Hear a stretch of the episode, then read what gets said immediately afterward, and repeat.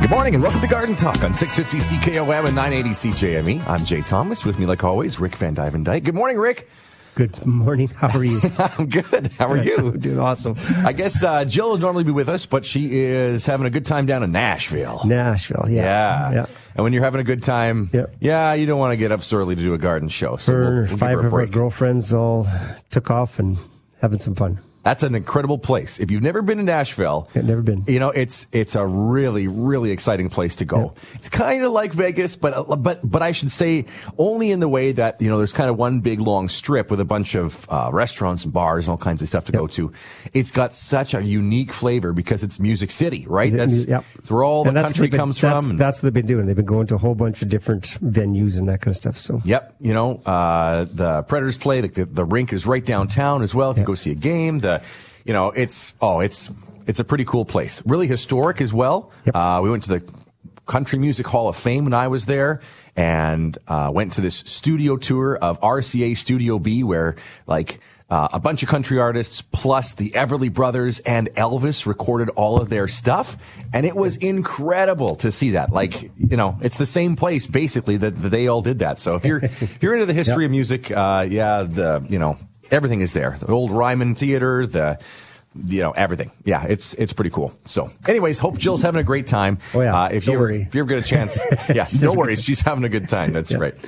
But thanks for joining us. Uh, 1-877-332-8255 is the way to join the conversation. We'll talk about uh, texts and calls. We'll take your calls. That's the same way to get in on both of those uh, those venues. Uh, we've already got some texts that have rolled in, but I want to ask you first. So what's new at the Garden Center?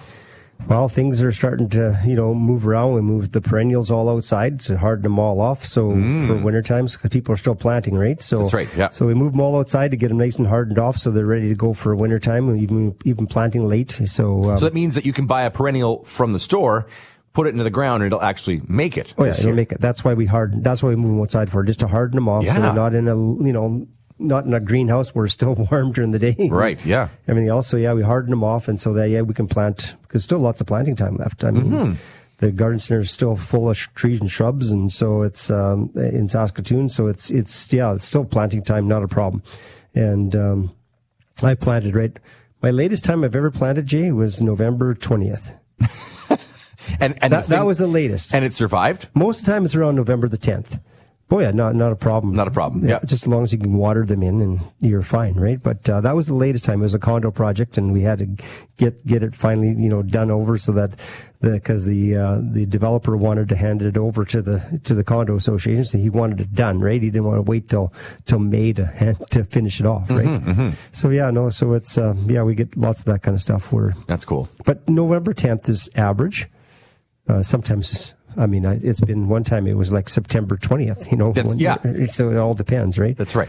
But on average, it's around November the 10th you can still plant to. And, um, and that way you can't. Usually there's frost in the ground in the morning, but by afternoon the frost is gone again. You know, so don't don't be afraid. I guess is the is the thing to, to, to plant something. No, still time you can plant some grass seed in the ground yet. You can still do that. And uh, We we got- we're talking about some warm weather. Oh yeah, this there's, there's next week. 30, degrees in the in Yep. the forecast coming Yep. up for this week. So that's that's lots Yep. of heat to get things going and growing. And, and also, don't forget, we're coming up to uh, September 1st, so that's when I tell people you can do your, your last lawn fertilizing, right? Mm-hmm. So uh, you want to do that and get your lawn all set up and use a fall fertilizer for it. You don't want to use a, a 30 nitrogen or anything like that, or 30, you know, you don't want to use a high nitrogen anymore. Right, right. So use more of a fall fertilizer or the groundskeeper, which is only a 16, right? And use the phosphorus one with only the second number is 10, just to get all the roots established and everything else, but, um, and also some potassium, which helps harden off the grass as well. I did my last fertilizing a couple weeks ago with the groundkeeper, Yep, perfect. and, and I'm going to call that the last one because Yep, I no, think you- last it is- year I, I overdid it. No, no, you don't and and then the grass was really green when the snow fell, Yeah. and the problem was it took a beating Yeah. from snow mold and just the temperatures and stuff like Yeah, that. yeah. No, you so I wanna get- actually wanted to set, set- to settle down, right? That's why I'm saying around, around the first two weeks of September. Yeah. If you're going to fertilize between now and the first two weeks of September, that's when you want to fertilize, and then then after that, you want to slow down the watering. right? I know, Jay, you like, you know, you like watering lots and keeping your lawn nice and green. Slow to the water because you got to remember the roots and the trees are even in there. But right now, uh, honestly, you still need to water those trees. The, we're still in a drought time. Yes, we are. And uh, we were talking, uh, there was Dutch elm disease that we've, that was in a row of trees, uh, elm trees right across the street from the garden center. They found it. Okay. Oh, no. And so they're cutting down 30 trees right now uh, along Central Avenue in Saskatoon. Oh, And but if you drive down anywhere, you'll see all the boulevard trees and even the trees out here. Uh, you can even see some elm, tre- some ash trees. The, the leaves are all off already. So yeah, they're already starting. they're already starting. These other ash are all lo- co- turning color already because they're they're they're stressed, right? It's not because we're actually into fall time yet, right? they're stressed. They're stressed. They're It's stressed. because of the water. So if you're starting Yep. to see leaves turn, it's the, So it's the lack of so water. if you have if you live in part of the town or city, you know, right across Saskatchewan, and you start seeing some of the tips of the trees all all drying out, you know, no leaves on them. That's because your trees are stressed. Mm-hmm, okay, so you need to give them a good deep watering at least once a month, even if it's out in the boulevard. Okay, even if you got a center meridian, and you got some old trees in there, pull the hose across. You know, when there's less traffic, and give them a deep watering. They, they, that's the only way they're going to survive. And with these elm, with the elm trees, what's going to attract the elm beetle, which brings Dutch elm disease? Yes. Or other insects like poplars. If you got poplars, what attracts the poplar borer? Everything else is a stressed tree atta- attracts insects. They let out a pheromone in the trees and attracts them. It's part of nature. It's the way the, the insects move in and they, they use the stressed tree to be able to make a home in. Right. So, and uh, and so that they kill the rest of the tree for sure, right? And so you want to make sure that you keep your trees healthy, and even if you live backing onto a park and there's some trees in the park behind you, right? Well, there's nothing wrong with sticking underneath the fence a piece of hose, right? And and go out there and water some of those trees Yeah. 'Cause they belong they belong to the city, right? They belong to the public, but they they're there for you. well, and, and the city or the municipality will never be angry because you helped their trees To out. help the trees. Right. Right. And if you want those there, like on that boulevard or that park behind you, Yeah. you know, uh, yeah, the, the should should the city water stuff. It'd be great if they did, but there's uh, I don't know how many trees are in Saskatoon or Huge. Regina alone, Huge. right? Huge. millions, right? And, nor- th- and you normally, know. if we have a, an average year, you have a lot of rain, so it goes on the street and it sinks in underneath the street, and you know, ev on, you know, into the grasses in between and everything else. I mean, you can't water the whole drip line of a tree because part of it's underneath the the, con- the concrete or asphalt or, street, whatever. yeah, Mm-hmm. yeah. But water as much as you can. That's that's what I'm just saying is that we need to help the trees, even in small town Saskatchewan. You got all these big trees, you know, that are around, and um, you see them stressed. You, they need water. Well, and you know what? Uh, our our ancestors, our forefathers, put all this hard work making, building up these places, Yep. small towns, cities that we have in our province, making them look nice with these trees. Yep. So let's uh, honor the work they did and keep them going. And then on top of that, we got to remember we need to keep planting trees. You Yeah, know, yeah. because we will get Dutch elm disease coming through. We will have the emerald ash borer coming through, which will take out all the ashes in Saskatchewan when it gets here. It's as far as Winnipeg right now. It in Ontario, in in eastern United States, the ash are gone.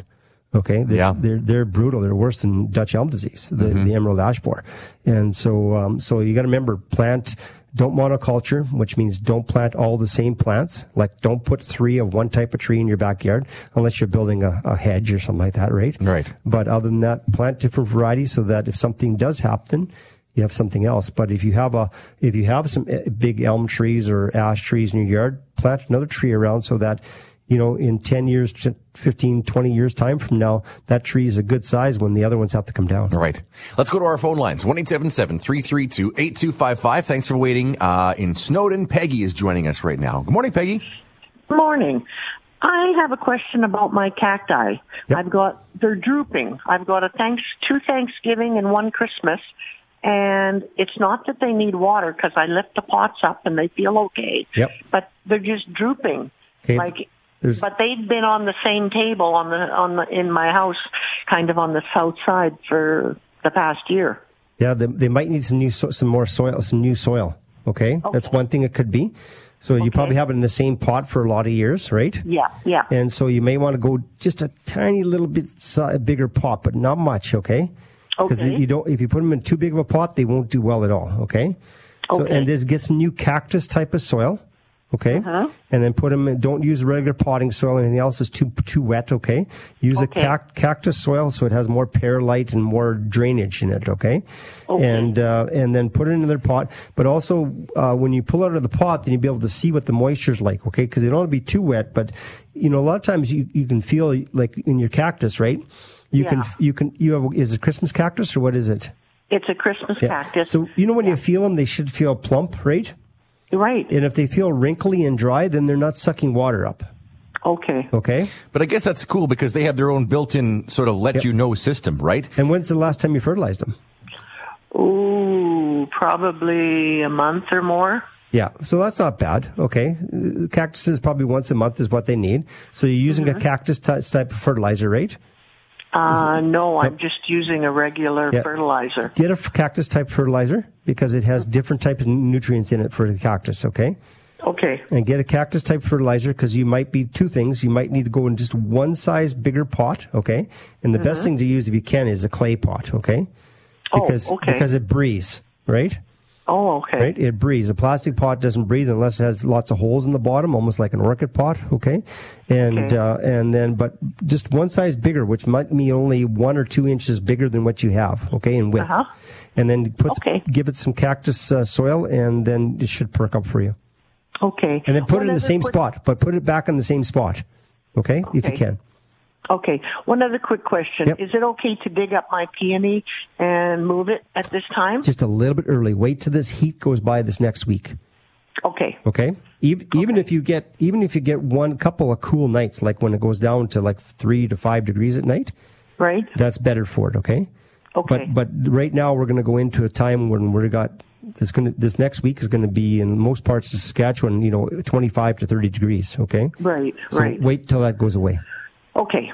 Okay, so we're going to go to the phone lines right now. This is a good question Marie's got for us about what to do with all those those bulbs out there. Hi there, Marie. How are you? Hi, I'm fine, thank you. Very Great. So, what's your question? Really enjoying your show. Oh, thanks. Thank you. Anyhow, I've put out my amaryllis bulbs out for the summer out in the garden. Yep. And they're doing really well. Now what do I do with them? Just leave them out there yet. It's too early. Don't bring them in yet. Let them have s- let them have some let them have some cool nights, not freezing, but cool nights. Okay. okay, so what do I do? Do I dig them up and let them dry out then or what? What- once once we get some cool nights on them first, but you got a couple weeks yet. Okay, But that's before frost, right? before frost. Okay, you can let them get close to frost. Okay, because the bulbs will be protected. They're, they're you planted them in the ground. Is that correct? Right. Yeah, so they're they're gr- they're, gr- they're protected in the ground. So even if you get just a hint of frost, that's fine because the top will die down, right? But the bulb will be protected, right? And then Okay. that will that will trigger that bulb to bloom for Christmas for you. So then, Okay. because if you bring it out too quick, then then there's still the leaves are still green on them, right? Right now. Right. Yeah, Yeah, no, so- they're very, very green, yeah. Yeah. So I want them just to get ready for wintertime. And then what I'm going to do is dig them up and I'm going to dry them out. And then I'm going to put them in storage. Okay.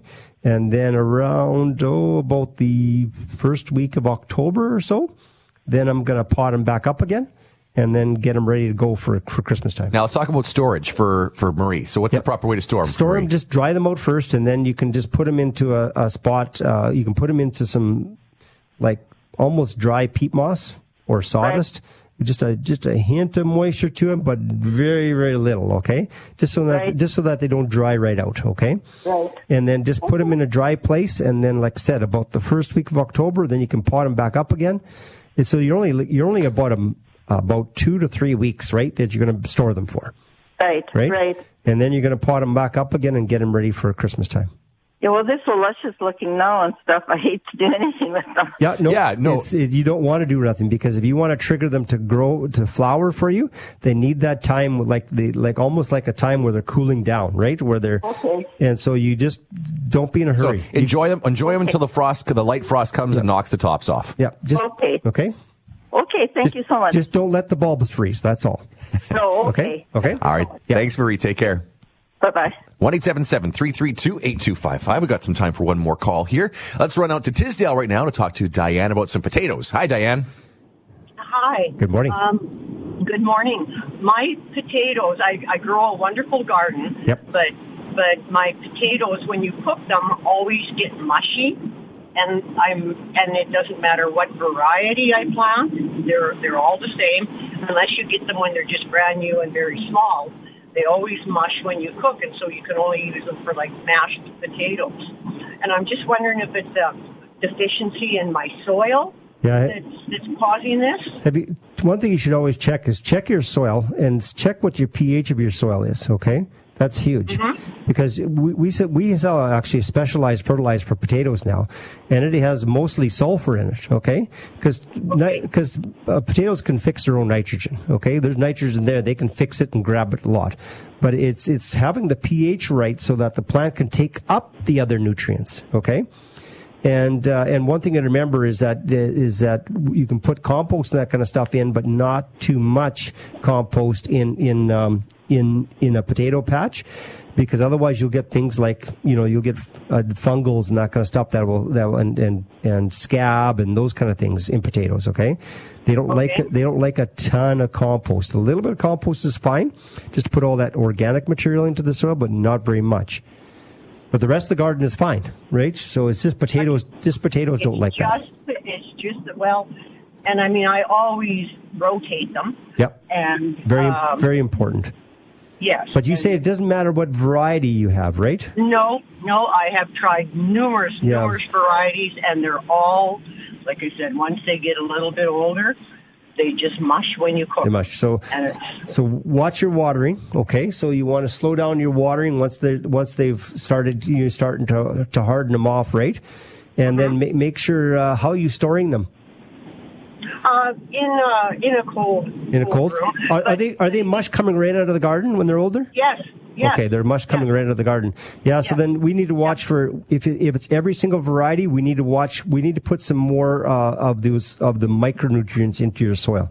Okay, so use an organic fertilizer that has boron, magnesium, zinc, those kind of things in it. Okay, that's what Okay. you'll need to do is you need to build up your your resistance and your your your basically your immunity of your plant and then and then what you want to do is yeah just make sure you, you don't if, you f- if you can find one variety that does better then that's even better but um, do a ph test to your soil that's the big one okay? Okay. and you can do that right at home just make sure you use distilled water when you do the test the gar- garden centers uh, have little test kits and, and you can test the at home, but use distilled water, and then figure out Okay. what the pH. And you need to drop that pH. So most time you need to add sulfur.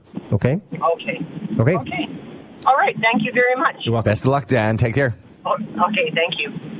We were just talking about the the, the real situation uh, with Yep. the forest fires, Forest fires. in uh, in BC. It's it's really terrifying. It really is. Yep. Uh, in fact, you Rick have family, your Family, kids, yep. uh, that have some properties. They watched. You know? They watched right across the lake from them. They watched houses just burn to nothing. Like Yeah. right- just and these were big houses. Yeah, like, these are multi-million dollar they're, houses. They're gone. Like they're they're they're up there. Yeah, they could see they could see the fires and they could see them. Boom, and then they got evacuated because the fire jumped the lake, and that lake is wide there. Yeah. and it jumped the lake, and then they they were evacuated. So yeah, it's. Um, um, yeah, it was a little bit easier to fight the fires in the area where they were in their subdivision because firefighters have fire hydrants where they don't have them across the lake. That's right. Yeah, yeah. So, um, but uh, still, it's the, the my son. We were talking about my son is like how far? Twenty miles away at least in the north, in the sort of the southeast part of Kelowna from where the fire is. from where the fire is, you know, and he had an ash uh, piece of bark or whatever it was, almost the size of his hand, land in his yard. and if it's on fire, it And lands it's a in fire. your yard. That's how the fire Or on- spreads. on your roof or whatever, Right, right? yeah, In, a- yeah. in a tree, in a spruce tree or whatever, and that's how the fire spreads.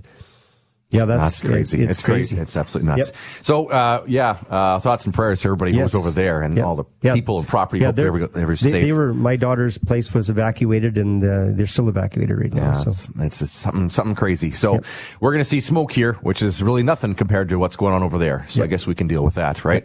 Okay, we're going to go to uh, a call here in Saskatoon, one of our regulars, and Paul is here to join us talk about some delicious apples. Hi there, Paul. Hey, Paul.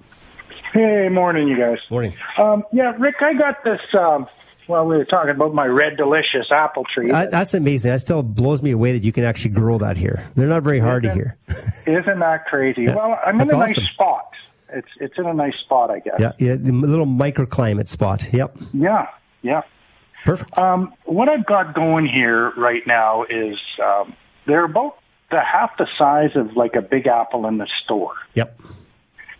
And um, I'm just wondering, like one has fallen off, and I'm just wondering, should I leave them on the tree during this is going to be so hot this week? Is that gonna is that gonna harm my apples Well, or it, it could make because if they're o- if they're overripe, then it'll just make them mushy. Okay. yeah? Are they So- red? Are they red now already? They turned red. Oh yeah, Yeah, if- I just had one. It's nice and crisp and Yep. sweet. No, and, I'd I'd, I'd pick them. I'd pick Yeah, them because they'll they'll keep right. You put them in the fridge. The red delicious will keep for quite a while in the fridge, right?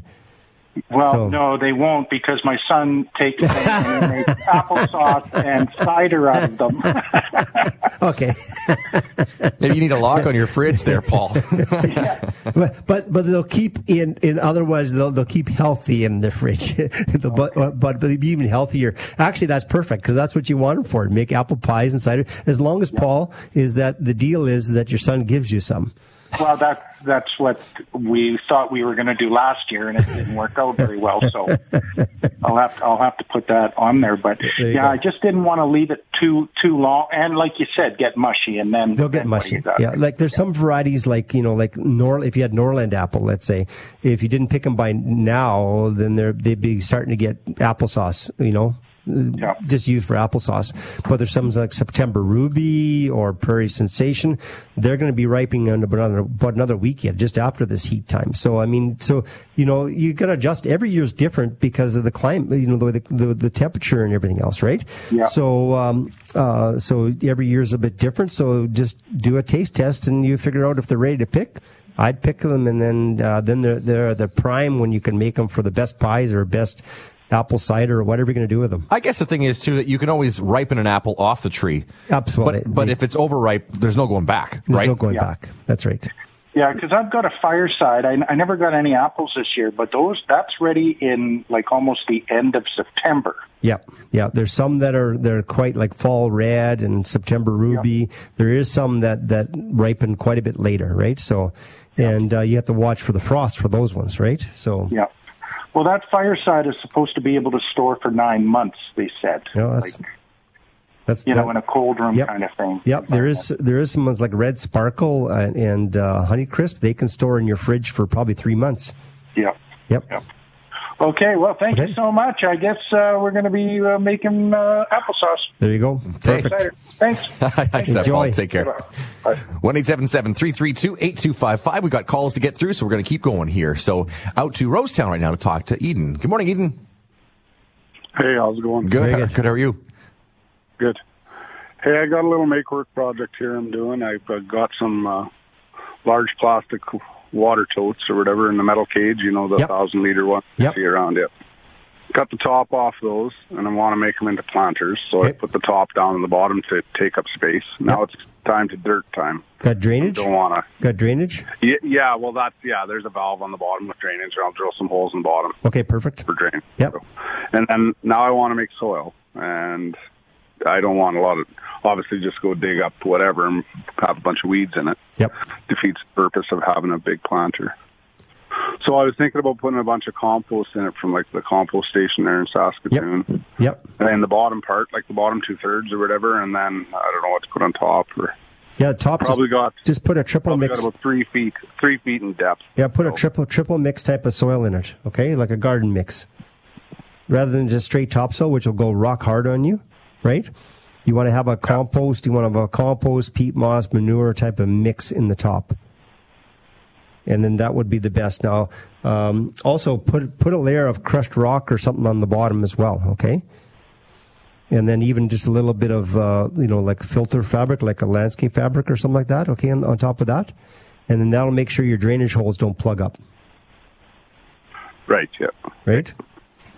That'll be the best Yeah. thing to do there, and then you do make sure you get good drainage because that that's important is having good drainage, and um, and then then after that, then yeah, just the top, the bottom, you can put whatever you want in the bottom. That's not a problem, but the top where the where actually your your vegetables or your flowers or whatever you're going to put into them, uh, that that is a good topsoil. So you're looking at you know 12 to 18 inches, right? If you're going to put Yeah. vegetables.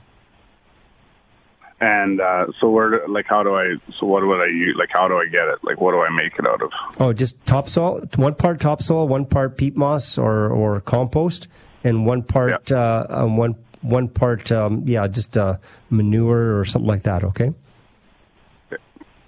Perfect. a third, one, two, three, Yep, one third of each. One, two, three. Yep, Okay, sounds good. there you go. Thanks, Eden. Yep. All right, thanks. Have a great day. Bye bye. 1 877 332 8255. We're going to go to our text line. We got a couple texts we want to get to because the people have been waiting patiently. Bernie from Saskatoon. When do you know is the time to cut sunflower heads off the stalk to dry out the seeds? So s- for if you're going to keep them for seeds, like people put out for birds and everything else, just make sure that the flowers have turned color, like almost turn from yellow to almost a kind of a brown or black color on the backside of the leaf of the, flo- of the flower petals, Mm, Yep. right? Or in the p- petals are sort of just wither up. Then and also the sunflower seeds are plump and ready to go. Then you're ready to pick them. Yeah, so it's kind Hang, of. hang them to dry, right? Yes. And then um, then you can put them out for the birds or or roast them yourself or whatever you're going to do with them. Do we ha- do we have sunflower seeds? Sun, sorry, sunflowers here that make the seeds we actually want to eat. Yes. Or yes, Absolutely. Because there's different varieties of sunflowers, Yep. right? No, absolutely. Some are kind of edible by for humans, and some are more for the birds. Birds and that. But Yeah. yeah we have both. Okay, uh, let's go to the next text. Roger from Regina. We have a mature black ash tree, about 25 years old. About the last two weeks, it's been losing a lot of leaves in bunches. It appears to be mainly the new growth, but in the upper canopy, many of the leaves are drooping and curling, look pretty ragged. The ground is not dry beneath it. There doesn't appear to be any bugs. What is happening? We don't want to lose the tree. Yeah. So one thing that is that that's happened even with my ash trees and it happened to my sister's She had a huge one in her front yard and she had a Manchurian ash or Mancan ash. It's the same as the fall the, the it's a black ash variety.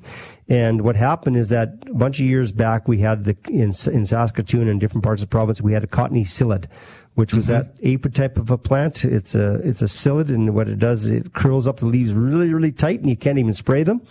But I think a lot of them, and I've noticed in in in my yard, I've almost I'm losing all of them as well because I think they brought a fungus or something like that with them because all the bark is falling off the trees. Oh, really? Okay. Okay. And then all of a sudden, that's, that happened to theirs too. The bark was loose. If you poke the bark, the bark is loose. And all the leaves were just clumping and falling off as well. And they were falling off green. Okay. They didn't turn color. Like normally the fall gold ashes, like these ones out here, there's a, there's a fall gold ash just out in front of my truck here. Yep, yep, right there. And uh, they're turning they're turning a gold color right now, but these ones fell off green. They just withered up and just fell off in clumps. And so you'll notice the bark is loose, and that means the sap is not going up the tree, right? And so that means you had a, f- a fungus or something like that. Now they they like you think they had the black ash like moisture. M- m- Black ash loved lots of moisture. Okay.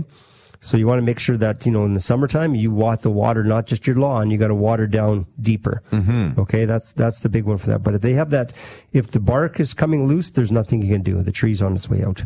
Okay, let's go to back to the phone lines here. We've got Todd and Karen waiting, but first, called in the first uh, is Darcy, who's out in Martinsville. Hi, Darcy.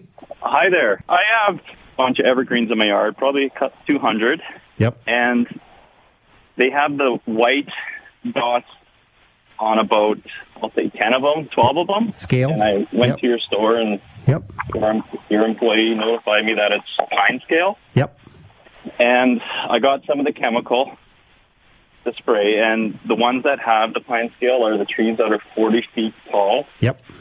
But, I'm but the- wondering- but the scale will be mostly on the bottom half of the tree, if you'll notice. There's not a ton yeah, at well, the I, top. I, I, I, yeah, I can't see the top. yeah, but there's So- not not as much at the top. Most of it's at the bottom half of the tree. Okay, so I should only have to spray the like 20 feet of the tree. Yeah, if you just get the bottom half of the tree, you're going to get uh, the biggest percentage of them. Okay. And one thing I watch for is that watch for when you're spraying them is that if those flecks are like really, really hard, like a, it looks like a paint fleck. Okay. That's what it looks like. It looks like someone was Yeah. painting and, and did a sloppy job. paint flecks everywhere. And if they're really, really hard, you're not going to be able to spray them. Now, if they're softer, if you can put your fingernail on them and you can scrape them off, you know, uh, then they're still in the crawling stage. And then that's when you can get them easy. Okay. Yeah, I was able to do that, but there's two or three of the trees that look completely dead. Like, do they? Do you think they'd come back, or are they? If they're like, completely there's no dead, needles on pro- 'em? if they're completely dead, no, they won't come back. Are there any needles left on it? no, no, three of them don't have needles at all. Nope, then they're done. Those ones are done. And so, should I be spraying like all of my trees in the yard? Like, especially Is there a state, especially on, on either side of those ones that died okay because one thing i'm worried about too is that you had more than just did the needles turn brown or they just had paint flecks them did the needles turn any of the needles turn like a rusty brown oh yeah.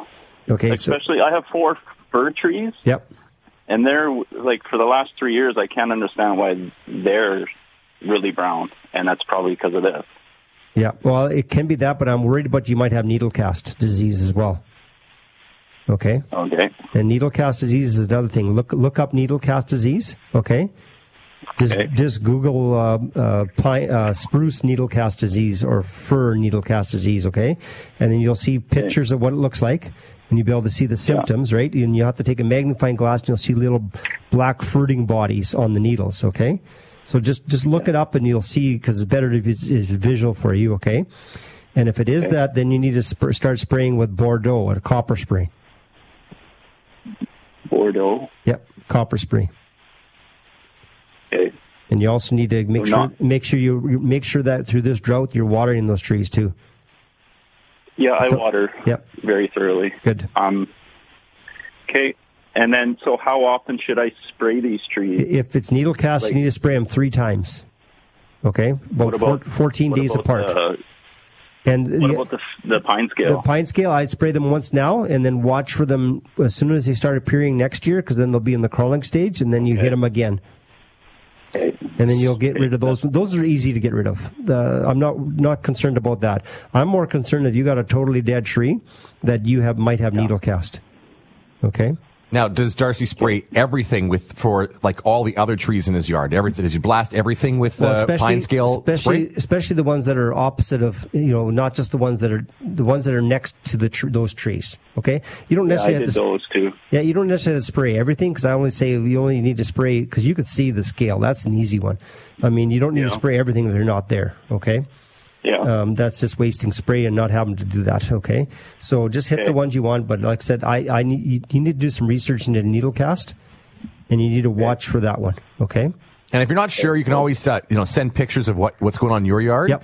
to info at dutchgrowers.com or rick at Dutch, dutchgrowers.com. And then we can figure And out- they can help you definitely with the with that there too. So but but I Okay. definitely check Well, into it- needle needle cast disease on spruce trees. I would check for that. Okay. Well, it's good news that I don't have to spray two more times this year, No, no, you don't. But but and that I don't have to spray the top of the tree because that wasn't no, that wasn't working well. but but you but you if you have needle cast, you may have to. Okay. And then the best way to do with that one is what what I do. I'm going to spray that high up. Is what I'll I'll just say quickly. I don't have a minute, but I, what I'll do is I'll mix up a, a bucket of Bordeaux, okay, copper spray, and then I'll put a submersible pump into it, and then I'll feed a car a, a car a good car pressure washer like a, a pressure washer, okay. yeah. Now you're putting a fine mist and you can blast up quite a bit higher into the tree with that. Okay? Okay. And it's actually because the way it, it drifts and, and makes a mist, it just woofs and goes right into around the whole needle rather than just spraying the top of the needles. Yeah. Yeah, I had a large 20 foot pipe attached to my sprayer, but it was it wasn't easy to hold. So Yeah, I know. Yeah. Yep. we got to run here, Okay. Darcy. But uh, best of luck with that. If you need more help, make sure you send an email. Okay. okay, thank you. All right, take care. All right. Uh, we got to thank a couple people who have been waiting on the line, uh, both uh, Karen and Todd, for waiting for us with your calls. We really appreciate that. We're going to take them in the order they arrived. So, Todd, hang on, we're, you're, you're up next, but Karen's right now, and we're going into Saskatoon to talk to Karen about some silver willows. Hi there, Karen. Thanks for waiting. Hi, no problem. Um, yeah, I propagated some silver willows kind of late in the season. It was, oh, about the 20th of June, I think. Yep. That's no Uh, problem. Um, they had two three inch uh, roots on them. I rooted them in water, yep. popped them into some beautiful potting soil. They rooted up very well. And I was just wondering, do I have to baby them this winter or can I plant them Plant them. this fall? Plant them. Oh, yay. Plant them. And then just mulch them for the first winter. Okay. Okay? Yep. And uh, make, make, yeah, plant them. Absolutely plant them. Get them to That's the ground. another thing. Um, some of them got little leaves on them that were growing, and then they dried up and fell off. Okay, that, that normal? That's normal. The first leaves will do that a lot of times in the willows. Okay. That's not a problem, especially the bottom leaves. Okay. Yes. Yes. Yep, not a problem. Okay, thanks a lot, guys. You bet. Thanks. Take care, Karen. 1 332 8255. We're going to go to Outlook right now to talk to Todd, who's got a problem that I think probably lots of people do. Something going on in the potato patch, Todd, right? Yes, sir. so, what's, what's the issue?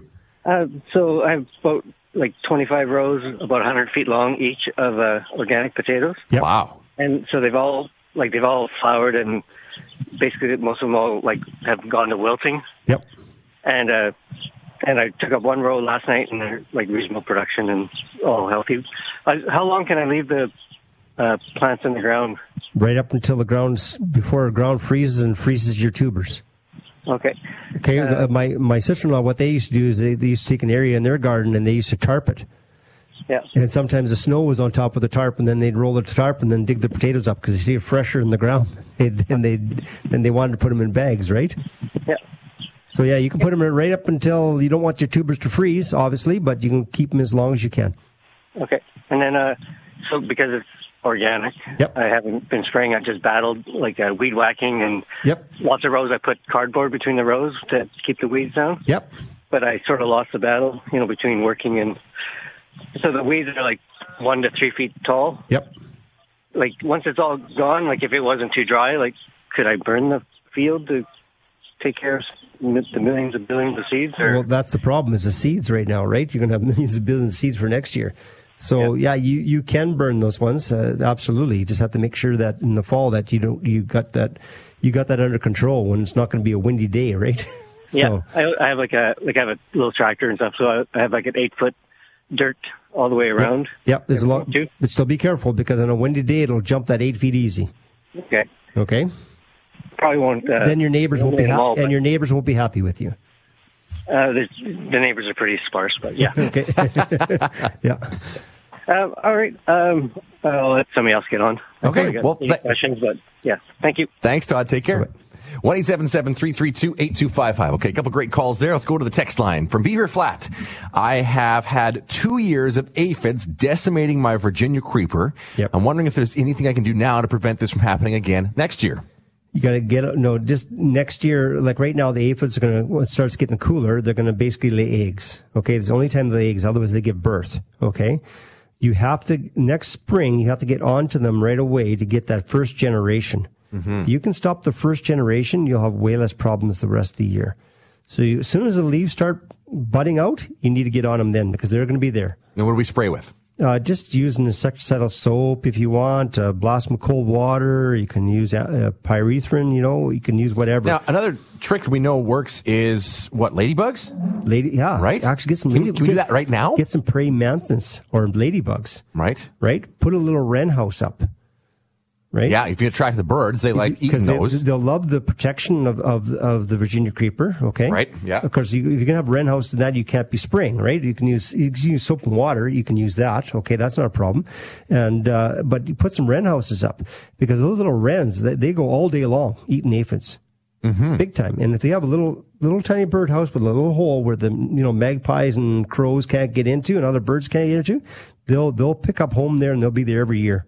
Right, so you can put a wren house out. You can try that. Yep. You can also throw ladybugs or praying Praying mantis, mantis. at it. Can you do that right now this no, year? No, no, praying mantis you put in the spring. Okay, but how about ladybugs? We can Lady- have ladybugs now. Ladybugs now, but you're not going to find ladybugs right now. Oh, okay, you'll- okay. You can get them in the, usually the ladybugs and praying mantis. You can start getting around them about May long weekend. So not much to do this year right now because even the birds will have moved on. They're on their way to you know heading south. Some of the birds are, some of them are still around. Yes, yeah. So, Uh, so not really anything this year. It's next year that you can you can battle it early in the spring. yeah. Use- Either the spray, use your wren house. use your inse- in, you know insecticidal soaps, you know, and get on it right away. And you need to use uh, uh, like a hose and sprayer because you, if you just use a little little like a trigger sprayer, Yeah. you're just going to hit the top of the leaves. The aphids are on the backside of the leaves. you're not okay. going to get them. So if you're going to blast them, you have to use a hose and sprayer so that you actually blast them so that it gets the backside of the leaves. That's why you, it's hard to battle them for. That's why the best way, like I said, is the wren houses, the praying mantis, and the and the ladybugs is the best way to to battle those. Let's go to Kipling right now and take a call from Dave Watts to talk about watermelons. Hi, Dave.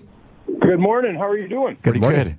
Good. So we've got some watermelons, probably about 15 or so out there. They took really good this year. How big are they? They are, I would say, 8 to 10 inches in diameter. But somebody told me that uh, you kind of want to wait for those white stripes like like you buy in the store to them because we have picked a couple one last week Yep. one yesterday Not quite and they're ready. okay but they're not 100% so i just So- wonder what we should be looking for for an indicator So what you want to do is, yeah, this white stripe is good, but you know what? If you can leave them in there for for uh, well into into like the tenth of September type things, but what you will need to get is you'll need to get yourself a frost blanket, those white blankets, yes because uh, I had a friend of mine that did that, and he was he got seventeen pound watermelons. Wow. Okay, big watermelons, but they put all their growth on in in September, basically. He, that's when they put most of their size on. And so, but he, but every every evening, and when it was hot, he took them off. But otherwise, every evening, when the temperature was going down below pl- ten degrees, he covered them. And then Oh. as you get into further into September, then you can just leave that cover on, right? Because the date, but it's just when it's, uh, and it's not even that bad to leave them on like when it's heat because it shades them as well, right? And uh, but th- that keeps the nighttime temperatures in, and that's when they start putting their their their um, their size on. Because right now we even had last week in the last seven days we had a we had a plus five right? Now we have plus tens right now again, which is awesome. But once you go below, once you if you want the growth to happen, you need to keep that those temperatures at the at the at the plant and, and leaf side. You need to keep them. ab- Um, you need to keep it uh, warm at nighttime, okay?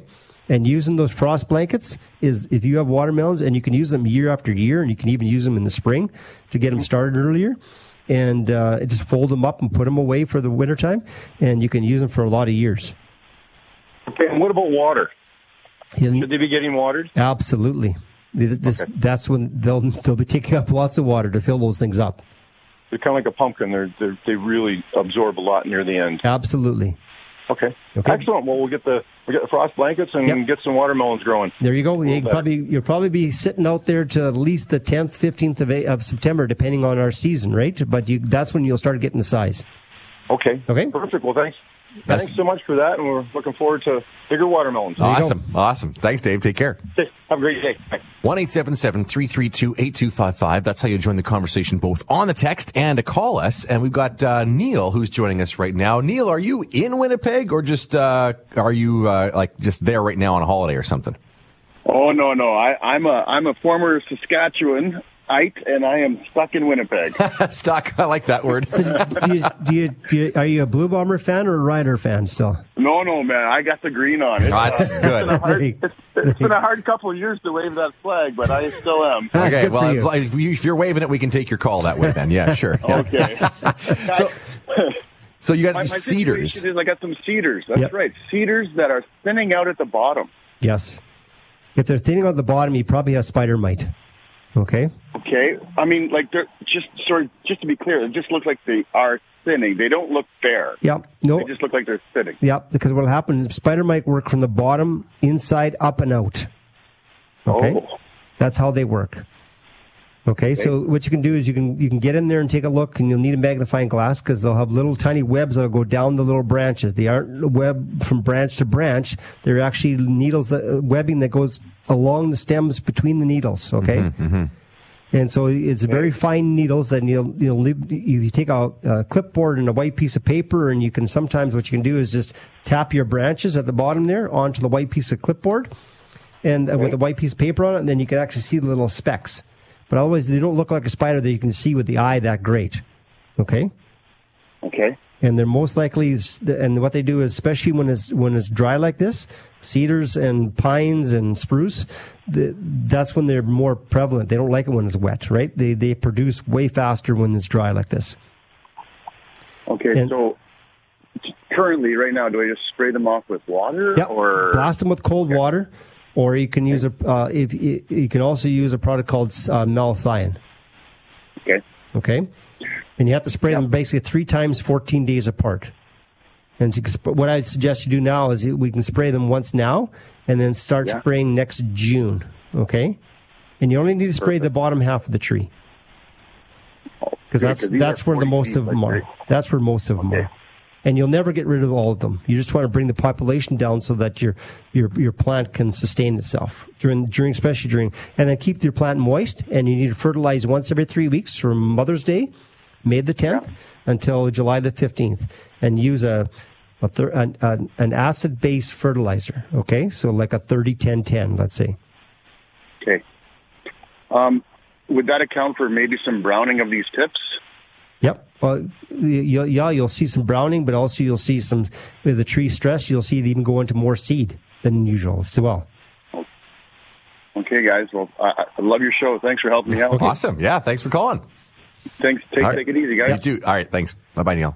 1 332 8255. Let's go to our next call to go Balgoni near Regina and talk to Kelvin. Hi there, Kelvin. Hi.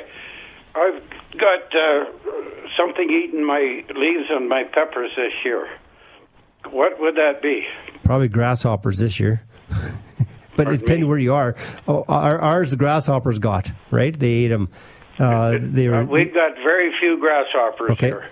Then, then if you don't have grasshoppers, if if it could be anything from uh, from they actually eating them or are they just sucking them dry? Pardon me? Were they actually eating holes in them? Yeah, eating the leaves, holes in the leaves. Yeah. So it could be it could be a bunch of things. It could be a flea beetle. Okay. Yeah. It could be a flea beetle. It could be um, uh, aphids only will suck. It won't drill holes in. It It could be a caterpillar. Okay, that'll eat on them. Yeah, because I can't see nothing, uh, and And what- you know we've had flea beetles, and and uh, I I think it must be something that's eating at them at night. Yeah. Well, then we'll look for a, what's called a uh, look it up in your computer. It's called a hornworm. Okay. and you don't get very many of them. You'll only have one or two in your garden or in your pl- per plant, all right? And they're they're a fat, plumpy green one with a horn on the on their tail. Okay. Okay. And then they eat lots, and but you don't notice them because they're camouflaged, right? Because they're green is the same as the leaves. So spray them with what seven or malathion? Uh, seven. Uh, you- if you have seven, that's pretty. I wouldn't use seven in the garden. Okay. Okay. Uh, just because you don't want to use it around your fr- your fruit, right? Uh, if you're going to use anything, I would just use insecticidal soap i- in the garden. Right? Or you can use a product called uh, pi- the pyrethrin. Okay. Yes. Because you can use pyrethrin up to one day before harvest. But I wouldn't use malathion. I wouldn't use seven. I wouldn't use those in the garden. Okay. Because then you have to wait for 14 days or more, and you want to eat your vegetables. Okay. One other quick question: We've had all kinds of blackbirds in our lawn this year, Yes. in the whole town. What would they be eating? They're going after sod webworms. Oh. And they're going after the beetles. And for me, they're you know I have about fifty of them in my yard. They're going after the um, the fish flies. Oh, that's great. Yep. So, well, thank you for your information. Okay. You bet. Thanks, Kelvin. Take care. One eight seven seven three three two eight two five five. Let's go to our text line. We finally get some time for this. This is Rosanda from Estevan. I'd like to start my own lime sweet potato vines, but I can't find seeds anywhere. Any suggestions how I can do this? Yeah, you- you can. A lot of them are taken by cutting, so that people will keep their old plant and they keep it, you know, in a place where they can, you know, um, just like a geranium and that kind of stuff, and just keep it and then take cuttings. Or that's how most of them are vegetated cuttings. That's how you get them started.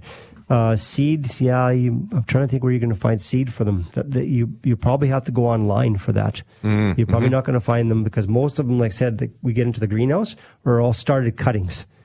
So it's a matter of keeping a, a mother plant and then and then keep babying it through the wintertime and resting it, and then in January getting it growing, and then taking cuttings from it. Okay. Uh, this is from Ralph, who's in Prince Albert.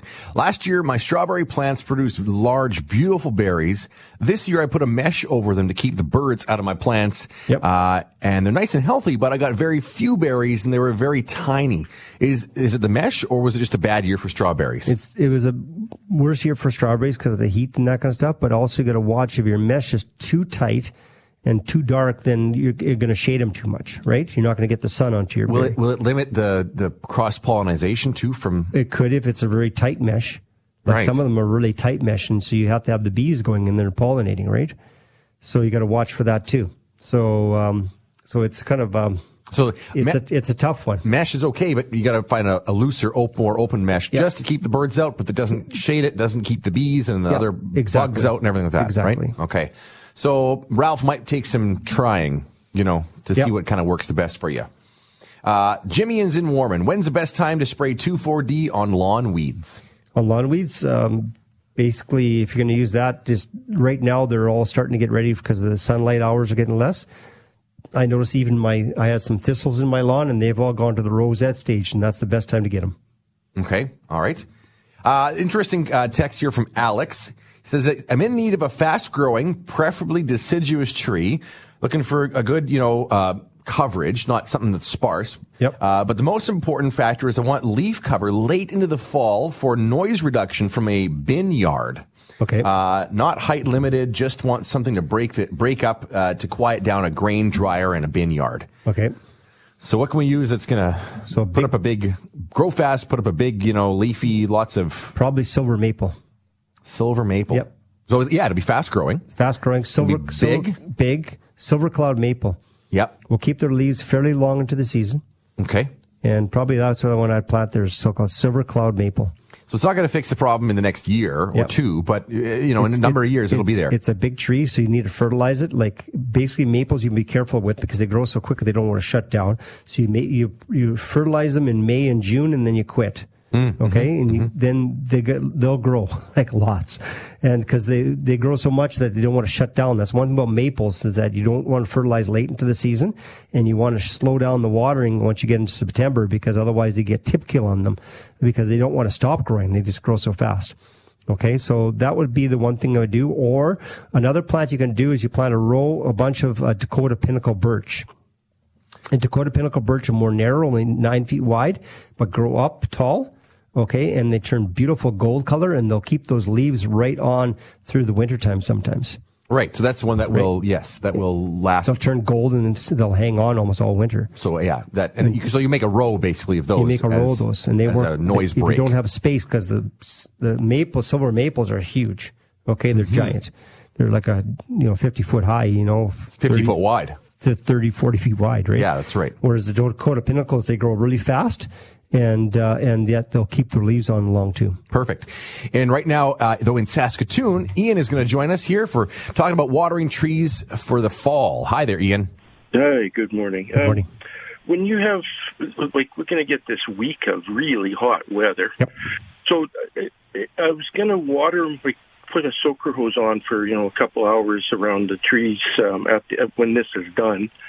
So, but is it too soon to consider that to be the final water for the, a good soak? for No, the you're, winter? you're yeah, you're still into your summer watering yet. Okay, so we're still in August yet, and so once we start getting September, so this this hopefully this is going to be the last really hot hot some part.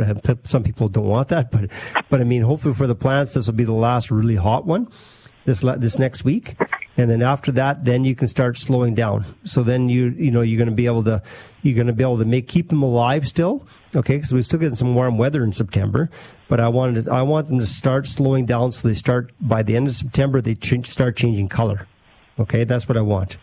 Yeah, well, see, I have um, I have a green ash, and it, and you know, and they, I think they're one of the earliest to lose their leaves, and at That's the top correct. they are really turning yellow. Yep. So do I treat that one a little different than the others? Nope, same thing because it'll it'll with the daylight they're they're turning because of daylight hours, okay? And so uh, they'll, they'll turn quicker, like right now, like I was saying, there's some ash out here on the riverbank right here that have lost their leaves already because they went into protection mode. Okay, they dropped them because they they they're still fine, but they still they they can't uh, they can't sustain themselves, so they protect themselves. And there's poplars that'll do that too. They'll turn yellow and drop them off in August just to protect themselves. And uh, but uh, what you want to do though is uh, is that just get them just get them through this this this warm week, and after that start slowing down the watering, and then your last really good watering. I like doing it around uh, anywhere from October 1st to October 20th. Um, Yeah. Okay. Thank okay. You're welcome. All right. Thank you. Take care, Ian. 1 332 8255. We got a text uh, coming from Majory in, uh, from, from Bigger. Question is, what do you suggest I do to protect our newly planted tree seedlings for winter? They went in in June. Yep. Uh, we got a mixture of blue spruce, Siberian larch, paper birch, red elder, pin cherry, lilacs, uh, red osier. There's uh, a peeled post wood shavings and mulch around them. Yep. So also uh, what to do when, when should we stop watering them? We've got an irrigated drip watering system. It's on every three days. All these trees are kind of from a foot to three feet tall. Okay, a couple things you need to do, uh, especially on the farm. What you can do is this: you have an irrigation system. So, and once you get past this this hot weather here in into September, Yep. slow down on the watering. Okay, let them let them turn let them go dormant. You want them to turn color and leaves. Like they said, they had dogwood, they had poplars, and that the poplars should lose their leaves by about the third week of September, approximately and uh, so that you want that to happen. And and if they're if you're forcing too much water, then they're going to stay greener longer. It's not good. Uh, so also what you can do with them is that make sure you got if you got grass around them, cut the grass a little bit lower because you don't want to attract uh, uh, you know on either side of the mulch areas because you don't want to attract voles to start you know taking up their winter home and start eating the bark underneath the snowbank. Mm, okay? Yeah, right. And then also what you can do if you want if, is put up a s- if you want to protect them, put up a snow fence. Mm-hmm. You know, get them covered up with snow. That's a good way to do it. Also, you got the extra moisture there for the spring as well. Right. So that's another way you can do is pr- just to, just to throw some protection, and then those little plants. If you got deer around, they'll be covered up with snow, and it'll keep the deer off them as well. Okay, perfect. Uh, this is from Ted, who's in Regina. Good morning. Sweet peas and morning glories grew, but never bloomed. Sweet peas and morning glories never bloomed. So what you want to do is you want to for for those ones there. Um, uh, what you want to do is you want to make sure that you watch your pH of your soil because there's two things that'll that'll that'll happen is that to bloom they have to have the nutrients. Okay, so so watch your pH of your soil. That's where I'm seeing a lot of people having issues right now.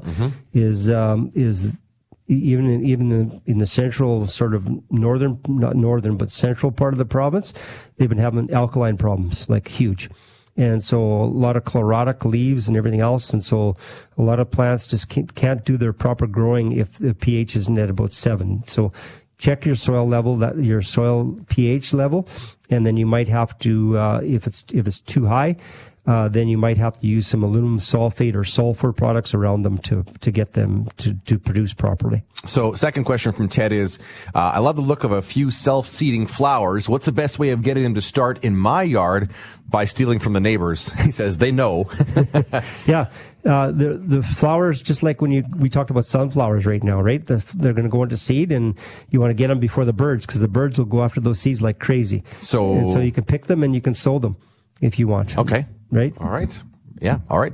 Uh, this is Bernice in Big River. Just discovered aphids, I presume, in a succulent. Small white dots on a succulent. You probably have um, it's probably a mealy bug. Okay. So what she did is she says, uh, I dumped all the soil and washed the pot, washed the plant and poured 91% rubbing alcohol all over it. Scraped off all that I could see. I did a repot in with a cactus succulent, uh, new soil. What else was rub al- rubbing alcohol okay to put on it? Some Yeah, leaves have dropped. Just, just gotta watch because you go too strong, right? But normally, what I do is with them, I'll take a or uh, uh, Q-tip. Okay. We're rubbing alcohol. I'll dab, 'em, oh, okay. right, and that takes care of them right away. Right. Okay. So anything else to do? Nope. No. Should be fine. Just watch your concentration.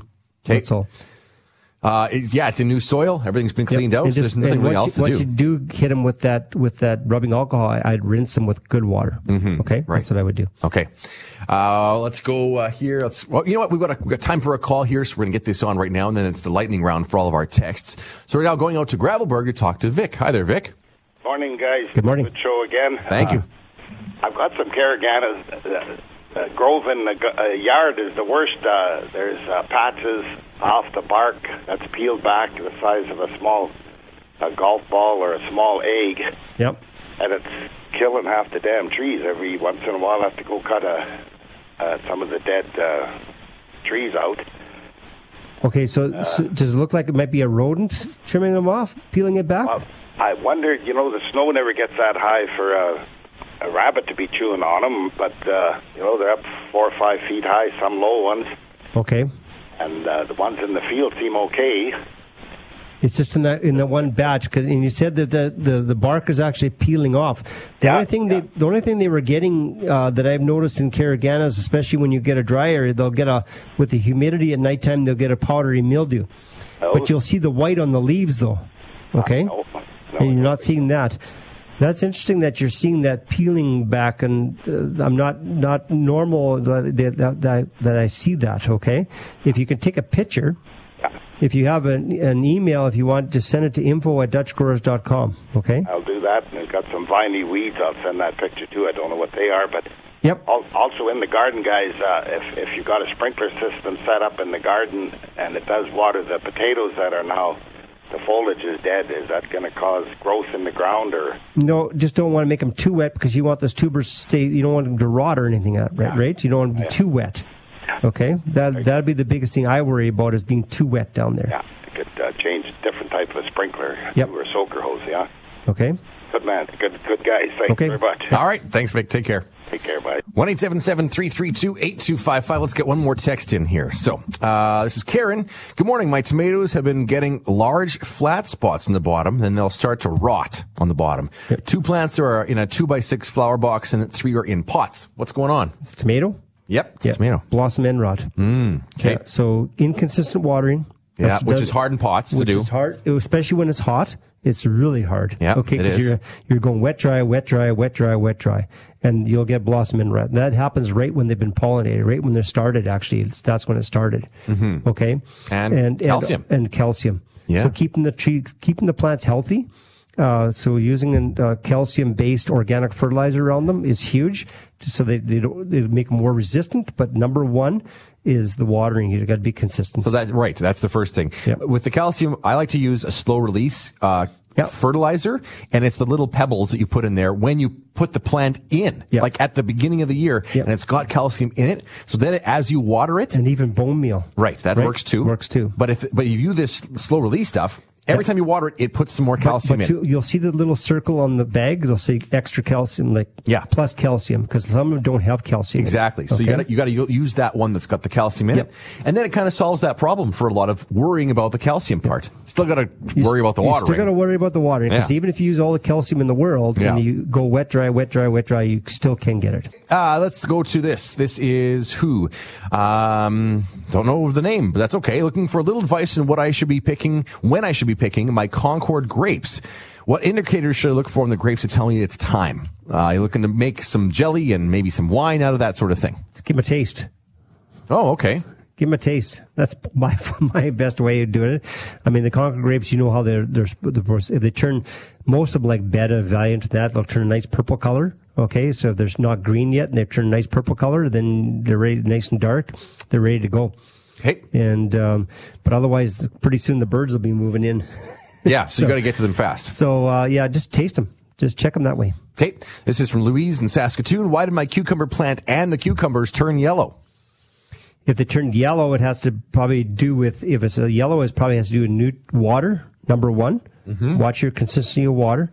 Uh, just like the blossom end rot on the on the tomatoes, not watching the water and also watching nutrient deficiency. Okay. Okay, two things. So making sure that you're using organic fertilizer around them. This is from Maryland. Tomatoes at this time of year. Should I stop watering and prune the plant so the fruit can get more sun? I've been consistently watering up until the this last cooler week. Yep. No, watch this week is still 30 degrees, so you Yes. want to keep the shade around them a bit, okay, with the leaves. And then after that, then you can prune them uh, once we start the temperatures. And then watch the nighttime temperatures because if it drops below five degrees, you want to put a, a, car, a cover over top of them, then they can keep them ripening outside, which tastes way better. Okay. Uh, this is from Lorna, who's near Grandora. Is it too late to fertilize shrubs? Yes. Yeah. Yeah. We want them to, we don't want them to keep putting on growth now. We Gonna want start, them to start. n- next May the 10th, approximately, going to start again. And then usually quitting around the middle of July, and now we're at the end of August. No, I don't want to force those trees. Exactly. Donna's and Emma Lake. Why don't we see, seem to, see- seem to see any pine cones on our spruce trees and wondering why? Uh, a lot of them will go through years of, of lots, and but that, but a lot of times when they're stressed, They make they make more. So, So- if, if your spruce trees aren't making a lot of pine cones, be Good. thank- that's good. Yeah, that means they're not as stressed. Exactly. So it's actually a good thing. So we don't want pine cones. They just make a mess anyways. And it shows us the trees having a tough time because when they have a tough time, they want to reproduce. They want to make more pine cones, so that's that's their their tickety boo. Usually that means whatever you're doing, keep doing it. Yep. It's working well. Troy's from Swift Current. Uh, have trees gone dormant already? I watered lots on a regular basis, but I noticed no new growth the last few weeks. That- no, that they're shutting down now. If you look at the end of the end of the buds, where the end of the branches are, yep. they've set a, tr- a bud for next year. Okay, Right. so they're done basically growing. That's why you want to keep them through this hot weather. You want to keep them mo- moist but not wet. And then after this hot weather disappears, you want to slow down the water and getting the plant to turn color for you. Mm-hmm. Okay, don't want to shut the water off completely, but just slow down. Kathy's in Saskatoon. Sorry, Kathy is in Saskatoon. There we go. I have a Nanking cherry bush that's gotten very overgrown. When's the best time to prune it? Uh, some of the branches is what, what she wants to know. Just basically any time in October. Mm, okay. Yeah. October, first part of November, or you can do it at the end of March or the first week of April again. Mm-hmm. Okay, great. Uh, every year, my Saskatoon berries are small and dried out. I tried pruning, but that didn't help. I don't fertilize them. Any suggestions? This is Edwin and Prince Albert. Use the fruit and berry fertilizer. Yeah. Okay, because it gives them all the nutrients, the micronutrients, not necessarily the nitrogen, but micronutrients, because you give them too much nitrogen, they won't produce as well. Okay. Also, hopefully you got the right type of bees, because right pop, proper pollination will give you better berries as well. Okay. Mm. I learned that huge from my neighbor having beehives, and we So, get attracting get- bees to your attract yard. them. But this year the Saskatoons weren't that great because I didn't have enough moisture this Yeah. year in, in the wild Saskatoons. Okay. Yes, right. They didn't get enough moisture. Uh, this is, uh, sorry, we got Edwin's text there. This is from Linda in Saskatoon. How do you prepare an amaryllis now to bloom at Christmas? I've been outside right now with uh, beautiful two feet tall leaves on it. Yep. Leave them out there until we get a little bit of, almost a little bit of frost, like that first frost, you know, type of thing. Mm-hmm. And then dig them up. I don't want the bulb to freeze, but I, I don't mind the top and get some if you want. Then you can bring it in and then take all this carefully, take the soil off, dry them. Okay. And then, and then put them into dormancy till about the m- first to middle of October. Then pot them back up again and then, uh, and then and then uh, get them started growing again, and you'll get your by Christmas time you get your beautiful blooms. Okay. All right. Jeremy's in Unity. I have two shrub, uh, sour, sorry, two shrub type sour cherry trees. Yes. Do I cover them with chicken wire for the deer? Uh, If you got deer problems, they will chew them down. So absolutely, Yeah. because they love them. Yeah, that's right. So if you want to protect them, if you have a problem, then put a put a fence around them. yeah, absolutely. deer, f- cher- like cherries or any kind of fruit trees are like dessert for deer, Absolute- right? That's the sweetest, best tasting stuff. And So- this year, the way the drought has been most of the province, they're going to be a problem in people's yards again this year. Yeah, no doubt. There's still a problem. Yeah. Uh, this is from Russ, who's in Rose Valley. We got time for this? Yeah, we still do. Russ is in Rose Valley. He says moles were on an acreage with a high fiber old cattle pasture, meaning, meaning it's easy to dig. Yep. How do we get rid of moles? There's like 20 to 30 of them. I don't want to use poison. We've got dogs that catch and dispose of some of them, but we can't keep up basically. Yeah, the, the, get a black hole trap, okay? Or otherwise, if you live on a farm, you can go to the municipality office and they have a plow. And what they do is this plow uh, basically has a bullet on the end, like they do use for putting pipe, uh, pipe trench, uh, pipe plows in the ground. Mm-hmm. There's a little bullet on the end of the plow, and it makes a tunnel, and then it, it drops poison into the tunnel, so it's down underground, right? The poison. Right. Instead of Right. being above ground. Instead of being above ground, and that makes a tunnel, and then the vol- the moles will find that tunnel and say, "Oh, a free tunnel," and then use that and eat the poison that's down there, and then die underground. And die underground. But otherwise, use a black hole trap. It's a special trap that has a uh, these little you stick it in the ground, it has a hole in the top that lights through. They come up and put push try to push it uh, the hole the light closed, and then a noose traps them and kills them. Right. Okay. So a couple They ways there. work, the black hole traps work well. couple ways there, Russ. Um, let's see what else we got. I think that's just about it. Uh, mm, this is Aaron. My tomatoes are very slowly turning color. Should I stop watering and fertilizing them? Um, you can stop fertilizing them, But don't stop watering Don't stop watering, especially through this heat. Okay, that pretty much wraps up our uh, our time today. Keep watering, keep going. We got a hot week coming up. Coming up, whether it's trees, shrubs, the flowers, the flower bed, the garden, all that but stuff. then after that, start slowing down. Exactly. Have a great weekend. Enjoy it. We'll be back same time, same place next E weekend. I'm Jay with Rick Van Dyven Dyke. This is Garden Talk on 980 CJME and 650 CKOM.